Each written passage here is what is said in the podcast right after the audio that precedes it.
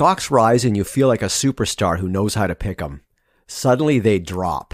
Now you're in a cold panic.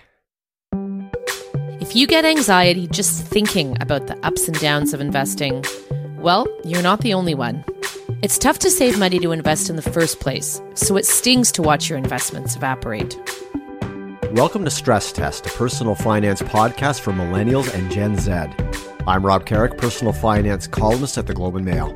And I'm Roma Luciw, personal finance editor at the Globe. Today, we're talking about the ups and downs of investing in the stock market. If you're one of the many new investors who jumped into the market during the pandemic, you've now lived through your first bit of market turbulence. You could be dealing with a whole lot of emotions, nervousness, anxiety, uncertainty. Rob, have you ever been swayed by stock market volatility?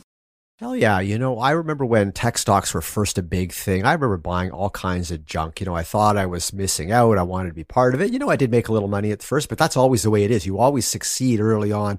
And then I uh, had my lunch handed to me by the stock markets, and I learned that, uh, you know, to sit it out when things get really crazy. But, you know, I do feel the pressure to sell when stocks are falling, and I do feel like missing out when stocks rise. It's, that's human nature. I don't believe anyone who says that they don't fall victim to that. Roma, how often do you check your uh, your investments? Uh, not too often. Definitely not uh, daily or weekly. Uh, I'm a busy woman. I have a job and a family and a life. And frankly, I don't have the stomach for daily check ins like that. Now, I did have a look a few weeks ago, and uh, like most people, my investments took a hit in 2022 and uh, not a small one, but uh, they've rebounded nicely so far this year. The reality is that uh, I'm still young and I don't need to access that money anytime soon. I'm going to leave it there and hope it keeps growing. But Rob, I do remember my first market downturn, that feeling of what is happening right now. Uh, there was a whole lot of uncertainty around that time, similar to what we're uh, feeling now. We have soaring inflation, high interest rates, possible recession. With all of these question marks, I can understand why some people are scared off. Rob, does everyone need to invest? Yeah, I think everyone does need to invest if they want to achieve their long term financial goals. You know, interest rates are quite high now, but historically they've been too low to generate the returns that we need to retire comfortably. So I think you're going to need to have some money in the stock market. You know, you can't uh, you can't retire comfortably. Most people can't anyway on a savings account that earns one two percent interest, which is what we're probably going to go back to eventually after uh, after rates taper off and, and inflation comes down. Mm-hmm. So buckle in, get ready, and get used to these ups and downs. You know what?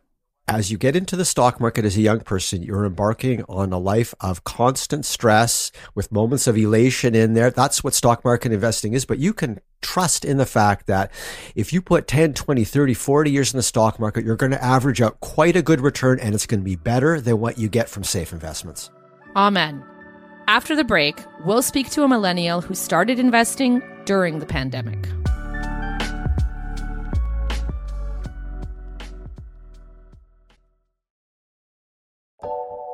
Okay, my first name is Tejas. I am 38 years old and I live in Mississauga. Tejas started investing when the pandemic lockdowns began in the spring of 2020. You know, a friend of mine had been recommending uh, it to me. I never really paid attention, but then with all the stock market turmoil at the start of the pandemic, um, I thought I'd take a look into it. So it's very, I'm a very new recent investor. He used a popular investing app and invested in ETFs and stocks that he picked directly. Then the market started its three year roller coaster ride. Oh, I did not, I mean, as a new person, I did not expect it to be that many ups and downs. Uh, like I followed the uh, the GameStop mania, uh, and that was a pretty wild uh, time. But otherwise, it was a lot of um, like I was not prepared for the level of ups and downs that happened. You know, for example, some stocks they were at a quarter of their value uh, at the, from their peak. Having to go through that uh, the roller coaster, you know, like to handle your losses uh, and to manage your gains, like that has been quite a learning experience. And I it took me a while, like about a year or so, for me to finally get a grip on my, uh, you know, on how not to do things emotionally uh, and to just uh, do it at a calm and steady pace. Removing emotions from the equation, that's easier said than done. But Tejas is working on it after learning his lesson the hard way. I, I lost out uh, on massive gains on a stock. It was losing value. So I dumped all of it. The next day, a press release came out and the stock was, went up by, you know, uh, nearly a thousand percent. So that really, you know, I, I was pissed off with myself for about a week uh, for that. So, uh, you know, if the stock is going down, don't don't react immediately. Take a minute, step away from it, come back to it a day or two later, uh, and then and then uh, take the action. Uh, if it goes down, you know, I, I do have some sort of mental uh, markers at which point I, you know, I have to make a decision. So that is how I like that. That's my rule. You know, I have my own benchmarks, and once the stock trips that price, that's when I take the action. But otherwise, I don't panic uh, immediately. I've seen a lot of ups and downs uh, for uh, which happen for no reason. He's taken his hits, but Tejas plans to keep investing. Uh, it started out as a curiosity, but at this point, I am looking to build wealth through it. Um, and uh, so so far, uh, what is I'm, I'm I've looked at about I've tried to maintain about five thousand dollars per year in terms of investing in the stock market. So that's uh, that's my expectation. I am uh, rather risk averse, so I have my, my portfolio. I think reflects that to a great extent uh, as well. So I would I would rather take a somewhat safe stock with um, you know steady and reasonable returns as opposed to something that has a higher risk you know like now i wish i had started a bit earlier so that my uh, body of knowledge uh, on which to base my decisions would have been greater um, but you know, better better late than never for sure. So I'm glad I got into it, and um, I hope to continue doing more research and making more informed decisions and investing uh, uh, more and more uh, in the stock market. Next, we'll speak to an independent investment consultant about why investors are nervous and how they can endure these big swings in the stock market.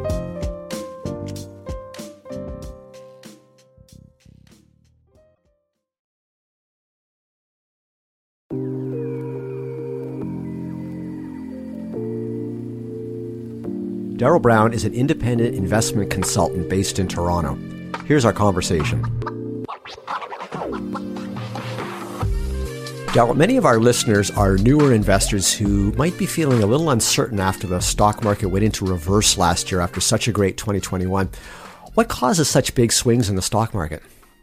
So I think the key thing that has caused the swing in the stock market, especially in the last couple of years, are the outlook for corporate profits. And that's a key factor in measuring how much investors want to pay for owning a company or a basket of companies like you would in the stock market. So from the unfreezing of the pandemic, the outlook for corporate profits was actually quite good, um, despite, I think, the misery we were all experiencing. But as this was happening, the cost for which companies were paying for things like people, labor, and materials, um, those accelerated. Um, costs for everything have gone up, and we can see this in our day to day lives. Same for companies. This is part of the inflation story that we've all been hearing about. And because a company's profits takes into consideration not just their sales, but their cost for people and materials, um, when they generate those sales, it means that overall profits have actually gone down over a little bit of time. And they've uh, actually gone down significantly. Um, and the expectation has gone down um, significantly. It means that investors are not willing to pay as much for owning a company or a basket of companies as they would in the stock market. Um, and it means that overall, um, the price for those investments um, has started to decline and leveled off a bit. So basically, investors are kind of pessimistic about how well the companies they're investing in are going to do, and they're selling. Is that is that basically a summary of what's going on? There is some pessimism, but part of the story is really a reduction in their forward expectations. It's not that they think companies are going to do poorly. It's just that at one point they thought companies were going to do a lot better than it seems like they might be doing today in light of current news. So if you're going to invest in stocks, swings like this are going to be part of the permanent landscape, correct? That's right. The swings in 2021, while they were significant, um, and for which I describe as a correction, not necessarily a crash, those will continue to be a phenomenon of investing in the stock market. So what does that mean? I mean, I, I basically have to get punched in the face by my investments every couple of years. Um, pretty much. No one can ever really predict when corrections happen. So for investors young and old, um, expect them to be part of your investing journey, your long-term investing journey, um, and resist the urge to try and time those corrections in the market. So how does what we've seen lately in the past couple of years compare on the awfulness scale? It's pretty awful um, across the board. Um, in particular, due to the fact that people are just coming out of you know the realities of being in lockdown for a couple of years. Um, they're dealing with their day-to-day expenses going up, which is causing a lot of anxiety, uh, and then they're dealing with their investments fluctuating in value. But on top of all that, the market changes have actually been you know fairly similar. Um, and so while the trend is still supportive, and I think that there is a reason to continue to own stocks, we've seen this type of correction happen in the market, let's say in 2009, coming off the lows of the financial crisis. About a year after the lows of the crisis, we did experience a very similar correction. So from a purely investing standpoint, this is familiar territory, but we're now layering in the stresses of day to day living on top of that. So I made a lot of money in 2021, let's say, and I lost a bunch of money in 2022. Um, what do you tell someone who's trying to, who's head spinning? They're trying to figure out, is it worth investing in stocks for the long term? What's your answer? Figuring out the objective for your pot of money is the first place to start. So if you've got a specific and short term financial objective in mind, let's say it's a down payment on a house or you've got to buy a new car because your existing one is broken down if you've got something that's specific and short term in nature, you should not be investing in the stock market. That money should be set aside in something that is very secure, like a GIC or high interest savings account. But if you are looking at putting aside money for a long term objective like retirement, that could be many decades away. Again, expect these type of corrections to happen in the stock market, assuming that you have an emergency fund set aside emergency fund being three to six months of your living expenses, then some of these corrections can actually be an opportune time to further invest in your portfolio. And with the benefit of hindsight, it that has shown to be um, an action that has um, that has borne fruit for investors. You can invest in these periods of turmoil, of stress, and assuming you have a long term time horizon, that has proven to be a successful investing strategy. So you're telling me that when everything looks terrible out there, that's when I should be putting money into the market and not taking it out. The saying goes be greedy when others are fearful, be fearful when others are greedy. It's a fairly well known, I think, investing uh, phraseology. And I think that is uh, one that younger investors can integrate into their investment decision making. But here's the thing when you're putting your money in when things are bad and they get worse, you feel like an idiot and you think, I did exactly the wrong thing. Um, how do you coach people through all the second guessing they're going to be doing when they follow the greatest investing advice ever, which is to buy low? Well, the first order of action for any investor, in particular young ones, is get rid of any of your investing trading apps or anything that exists on your phone. Um, you may not pick the precise bottom of the market today, next week, next month, or next year.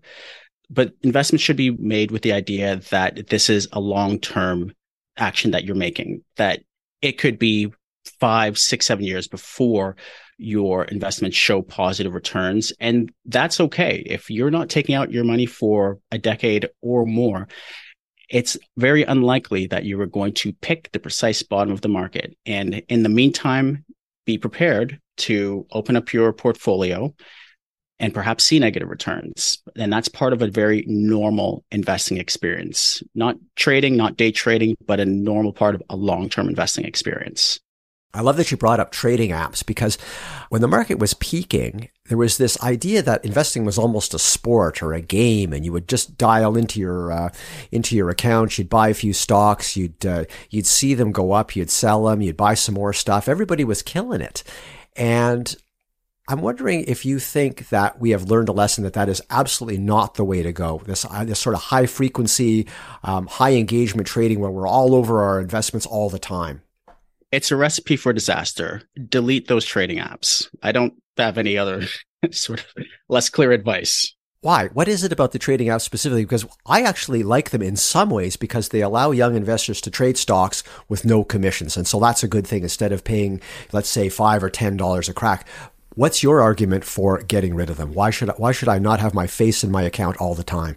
Because then you're layering in your minute by minute emotions and the emotions of those around you, well meaning friends and family, into your own personal financial situation, which is going to be very different for each and every person. So it's not that I'm opposed to any of the trading apps per se, but having them readily available at your thumb right next to your Instagram or Twitter just doesn't make any sense. That is a recipe for an unsuccessful investing experience. Um, definitely, I think investors should focus on understanding their own point of view, their own financial objectives, and their own emotional states away from the noise of everything on your phone, and then making a more rational and um, less emotionally charged decision when it comes to deploying more money into the markets or taking money out. Darryl, as we're talking, you can get a pretty good return on safe cash type investments, either, you know, mutual funds or exchange traded funds that uh, route your money into high interest savings accounts. And you can get like four to 5% on that right now. What about just putting all my money into that? That can make sense for certain investors. In particular, if you have a short term savings objective in mind, I think that is a fantastic solution.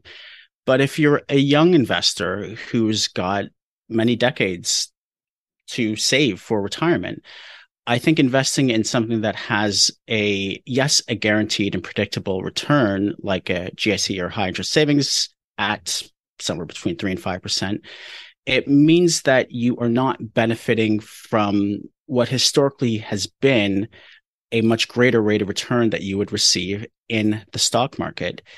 And there is risk associated with that over many decades. There is the risk that inflation does remain elevated and that your returns that you receive, while they're predictable and more guaranteed from those types of investments, it does not keep up with your purchasing power. So there's a bit of a trade off. There's safety and modest returns, and those make sense for some investors. But if you have a very long term time horizon, the stock market is a more appropriate place to be for young investors. Do you think all young investors need to have most of their investments in the stock market to to achieve their financial goals over the long term? I do think that they have to have a significant amount of their investments in the stock market to reach long-term financial goals. It doesn't mean every single penny that you own, but there's a concept in investments called asset allocation and and that means the percentage of your investments you have in stocks versus bonds. You might hear 60 40, as in 60% stocks and 40% bonds in your portfolio. You might hear 80% stocks, 20% bonds, so 80 20. And I think having an asset allocation that is fairly assertive in the range of 80% stocks and 20% in bonds makes sense for young investors who are looking to reach their longer term financial goals.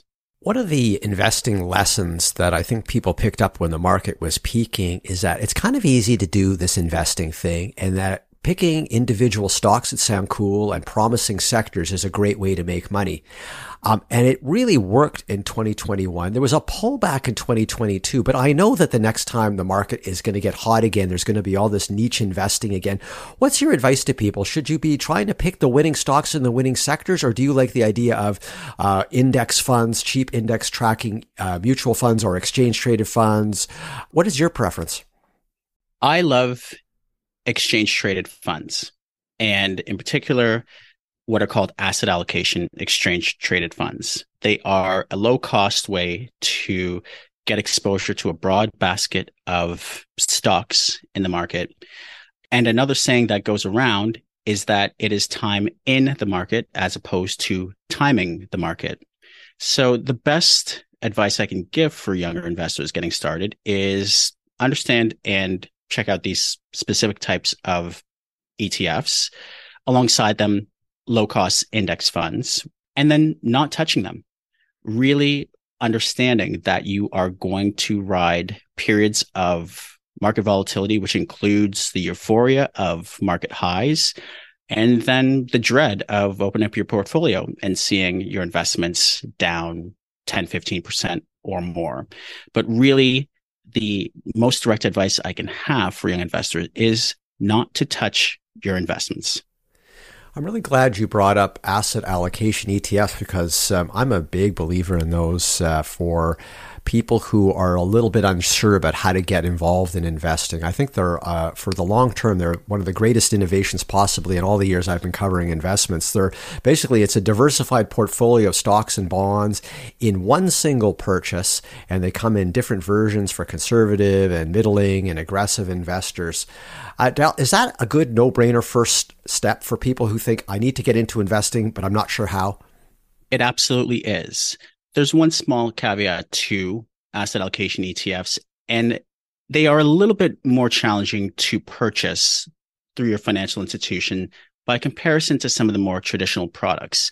Now, when I mean challenging, I mean that you would have to open up an online brokerage account and purchase that specific ETF.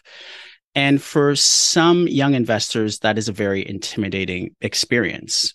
But I think opening up an online brokerage account is something that after listening to your podcast, you can go to your bank. They all have an online brokerage account. You can sign up to open up a TFSA direct investing account, an RSP account, a non-registered account. All of them are very easy to set up. And once you've done that, buying those specific asset allocation ETFs becomes a lot easier. The administrative part is a bit of a barrier for clients, but know that that's there and know that the benefit is having access to a more wide range of investment solutions out there that are low fee and properly diversified. I would just like to add that the asset allocation option works well for first home savings accounts as well. Uh, FHSA is just launched on April 1st and uh, I know at least one uh, one online broker, Questrade, is offering them. And um, if you want to build up your assets for a house down payment 15 years from now, uh, I think asset allocation ETFs are a good option. Um, Darryl, let's talk a bit about appetite for risk. Um, people got hammered last year. Things are quite shaky so far in 2022. The people, uh, the investors you work with, what's their appetite for risk? How are they feeling about the stock market right now? They're rattled, but I don't think that they believe that these that this volatility in the market is unexpected. I think a lot of the clients that I work with know to expect these very challenging periods. Um, but in working with them, I make sure that we understand what their financial objectives are. So their risk appetite has really not changed when we have isolated that their funds may not be needed for 20 or 25 years or so. And for funds that are needed on a more shorter term basis for specific objectives, like a down payment on a house, those were never invested in the market to begin with. Those had always been set aside in something that had less volatility, like a GIC or high interest savings. One thing that strikes me uh, in my interactions with readers is that people are getting more and more stressed about small things that are happening in the uh, in the financial world. For instance, in March there was that uh, couple of U.S. banks that failed, and I was a bit surprised by how many people were emailing me asking about, um, you know, how safe are my deposits here at the banks in Canada? What about my investments? Um, do you think people are a little bit more sensitive to risk, and that there's a risk they may overreact if something bad happens in the stock? Stock market, say in 2023? Yes, and I think that's the product of the financial media landscape, which has shifted to include a lot of the names and voices that have been around for some time, and then um, social media, which you know is really tuned to sensationalize, I think, a lot of information out there. So young investors need to be careful. I think it is helpful to be informed, and I think it's helpful to seek insight but know that any of these specific pieces of information maybe don't and probably don't result in any type of actionable response for your investments or your portfolio. Gerald, one thing I've learned in all my years of covering the stock markets is that the stock market always comes back, no matter what happens. I've seen, um, I've seen the market fall for any number of reasons, and I'm very confident. Will, what about you? I'm confident. I know that there will be periods over the next several years where we'll have volatility coming from changes in ex- inflation expectations or changes in the underlying economy, changes in interest rates, changes in our geo- geopolitical landscape. Those are all going to be headlines and news events that are going to affect stock prices. However, history has shown that over longer term periods of time, the stock market has generated positive returns and returns that would exceed those that you would receive from safe, secure investments like GICs or short term bonds. Darryl, in closing, I'm wondering if you could give a little pep talk to a young investor who maybe has some success in 2021 and then had some setbacks last year. And in 2023, they're wondering what the heck is going on. I would say to those investors that what they've experienced, while it feels terrible and is all of the anxiety inducing things out there, is perfectly normal for an investment experience. I've had plenty of investments which I've made, which have produced negative returns, sometimes significantly negative returns. But I've also had investments which I've held on to, which have offset those losses. You're never going to get it right every single time, all the time, forever and forever. I think it's probably tempting to say you want to be more right than wrong. But truthfully, when it comes to investing, I've come to adopt the phrase that it's helpful to be less wrong than you otherwise could be. It's a very humbling kind of way of approaching human emotions and decision making when it comes to investing. But truly, being less wrong by selecting low cost investing options, by not tinkering with your investments, by deleting trading apps from your phone, by tuning out, well, meaning family and friends who may have advice that is not aligned with your objectives. All of those will help you be less wrong in your investing journey. And that's going to produce a more successful experience for you over the long term. Today's conversations are a reminder that we all need to take a few deep breaths before making any investing decisions. Rob, what are your takeaways? One, investing is for money you won't need for at least five years, and a time frame of 10 plus years is better. The stock market is no place for your home down payment money. Two, be careful with stock market risk. Add bonds or GICs to take the edge off a stock market decline. The pain of losing money in a stock market downturn is worse than the regret you'll feel in missing out on big gains. Three, Forget about trying to time stock market ups and downs, even if everybody at some point thinks they can do this. Try to invest regularly, say every time you get paid. If stocks crash, add some more money if you can. Thank you for listening to Stress Test. This show was produced by Kyle Fulton and Emily Jackson. Our executive producer is Kieran Rana. Thank you to Darryl and Tejas for joining us. You can find Stress Test wherever you listen to podcasts. If you like this episode, please give us a five star rating and share it with your friends. On the next episode of Stress Test, we talk about how expensive it is to be a student. The big problem isn't tuition, it's the rising cost of living, especially in Canada's largest cities. Until then, find us at theglobeandmail.com. Thanks for listening.